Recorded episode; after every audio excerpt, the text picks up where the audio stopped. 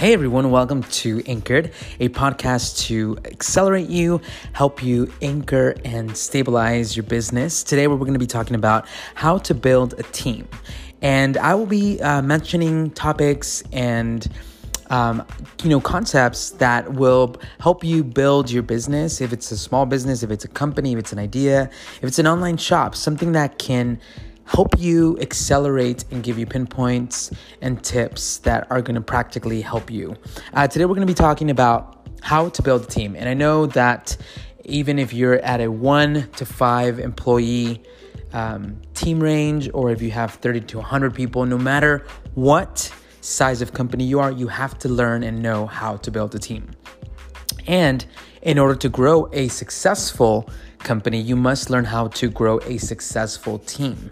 Now, there's different um, aspects to that, but I'm just going to nail it down to three different categories and criterias that are going to help you when you hire and when you're building that new team. One is identify people. Two, categorize people. And three is how to grow the people that you have hired um, you have to know about people if you're going to be working with people and for people. So, w- number one, what does it mean to identify people? What does it mean to identify them uh, through the interview and through the hiring process? When you interview and you ask and you start asking the questions, you start to identify what type of person or employee that will be for your company. And what are some you know key um, you know tips or things to watch out is two things is do they like you and do they support the vision or the product? So sometimes people apply jobs just to apply for jobs and then some people apply with experience and with interest to know an industry.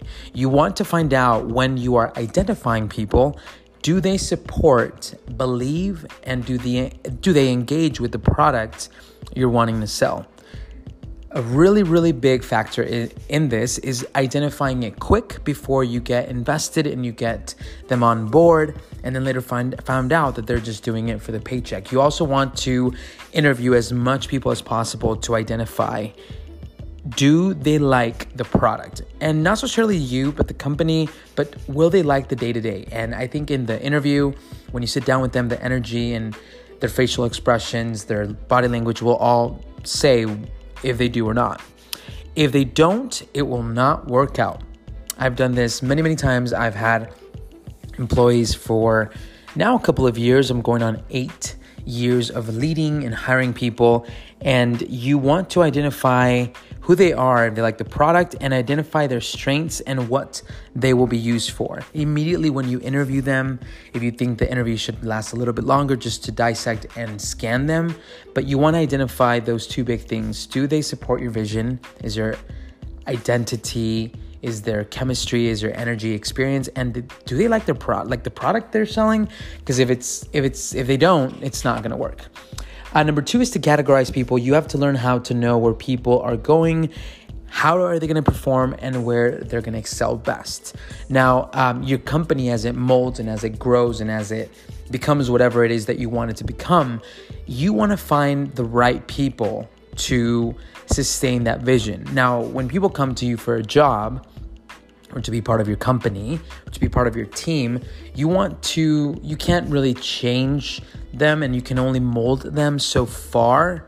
But you want to categorize is this person a follower or a leader? And are they going to be good at sales? Or are they going to be good at marketing? Are they going to be good at assisting me, at leading others, etc.? You want to categorize it as long as you know their strengths and their weaknesses and the, you know what they're showing you. And also categorizing is it a long term or is it a short term? Are you going to be invested in them for the long run or just for a period of time until you find another best candidate? Number three is grow your people. Once you've hired once you've invested in you know the, uh, you know getting people on board even if you're at a small team you want to make sure that you reward those good workers. You want to, people are not going to perform and they're not going to try to break the expectations if there is no reward system. This has worked for me many, many times. It has helped me to um, give them excitement, give them energy, give them interest and passion for my product. I've created a reward system. It means you do this and I will give you this. Um, bonuses every six months. If you can't do a bonus every six months, or even if you can do, um, raising their hourly, their salary by, you know, say their hourly by 10 cents every six months, or if there's any sort of you're here and I'll get you here in this amount of time if you perform well, those type of reward systems once you find those people are to help you keep those people with your team. You want to create engagement and you want to learn that once you create engagement and once you reward establish a reward system that you learn how to delegate and give them some sort of power. People want to be in companies where they have some sort of input and um, authority and that they that they're recognized and needed.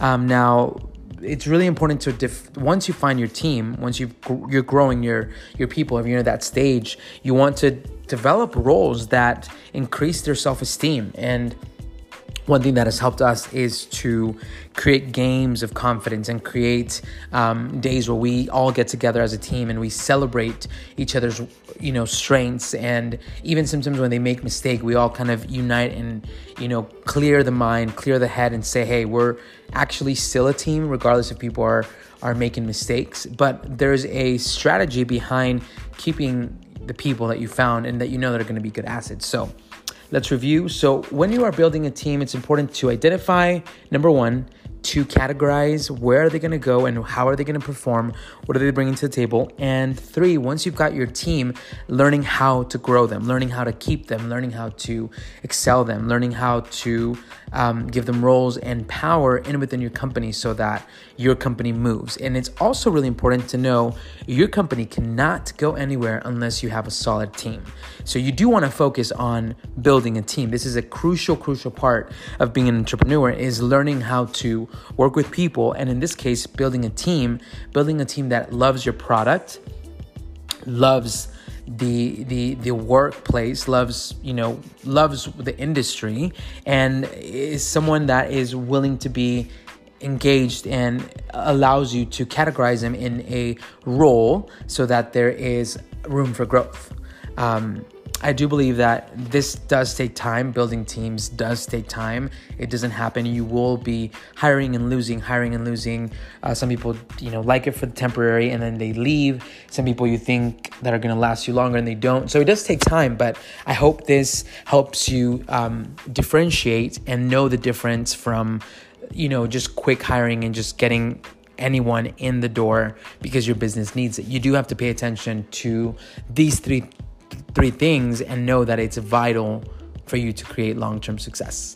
Anyways, I hope you enjoyed this. I'm glad to be back on here on Anchor. Thanks for giving this a listen. If you think this is gonna benefit someone else in your workplace or another entrepreneur, send them the link and share it with them, and I hope this helps.